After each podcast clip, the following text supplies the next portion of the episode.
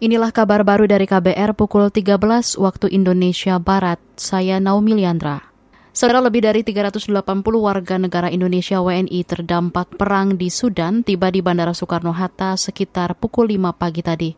Menteri Luar Negeri Retno Marsudi mengatakan WNI yang dievakuasi terdiri dari 240-an perempuan, 130-an laki-laki, dan 40 lebih merupakan anak-anak. Ini adalah ketibaan tahap pertama ke dievakuasi dari Sudan melalui Jeddah.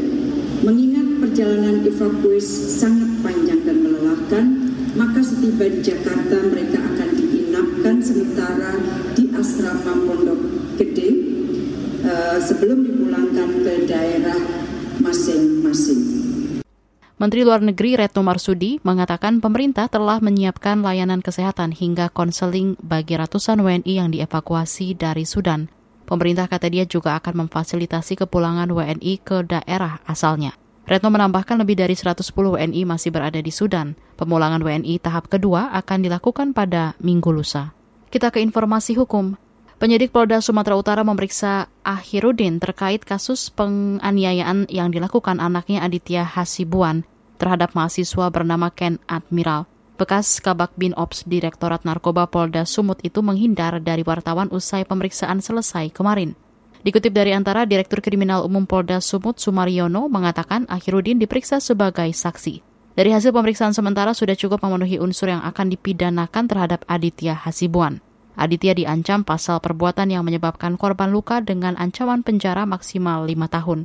Aditya, anak dari Akhirudin, ramai menjadi perbincangan karena diduga menganiaya seorang mahasiswa. Video penganiayaan itu viral di media sosial. Kita ke informasi lain, Saudara.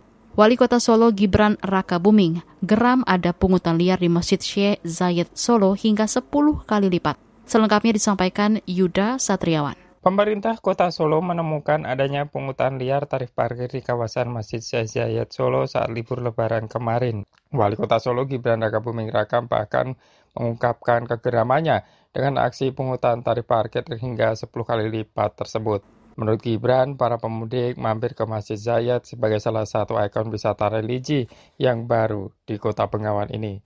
Orang-orang luar kota yang nggak tahu jalan diarahkan parkir ke situ itu salah. Pengunjung tuh nggak tahu apa-apa.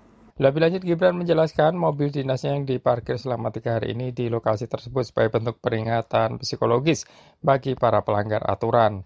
Pemkot Solo sudah mewanti-wanti atau mengingatkan agar tidak melakukan penarikan tarif parkir maupun harga menu kuliner yang tidak wajar. Informasi yang dihimpun penutupan kawasan parkir di sekitar Masjid Syahid Zayed itu disebabkan adanya tarif parkir per mobil yang mencapai Rp50.000 dan bukti diunggah di aduan media sosial Pemkot Solo maupun akun pribadi Wali Kota Solo.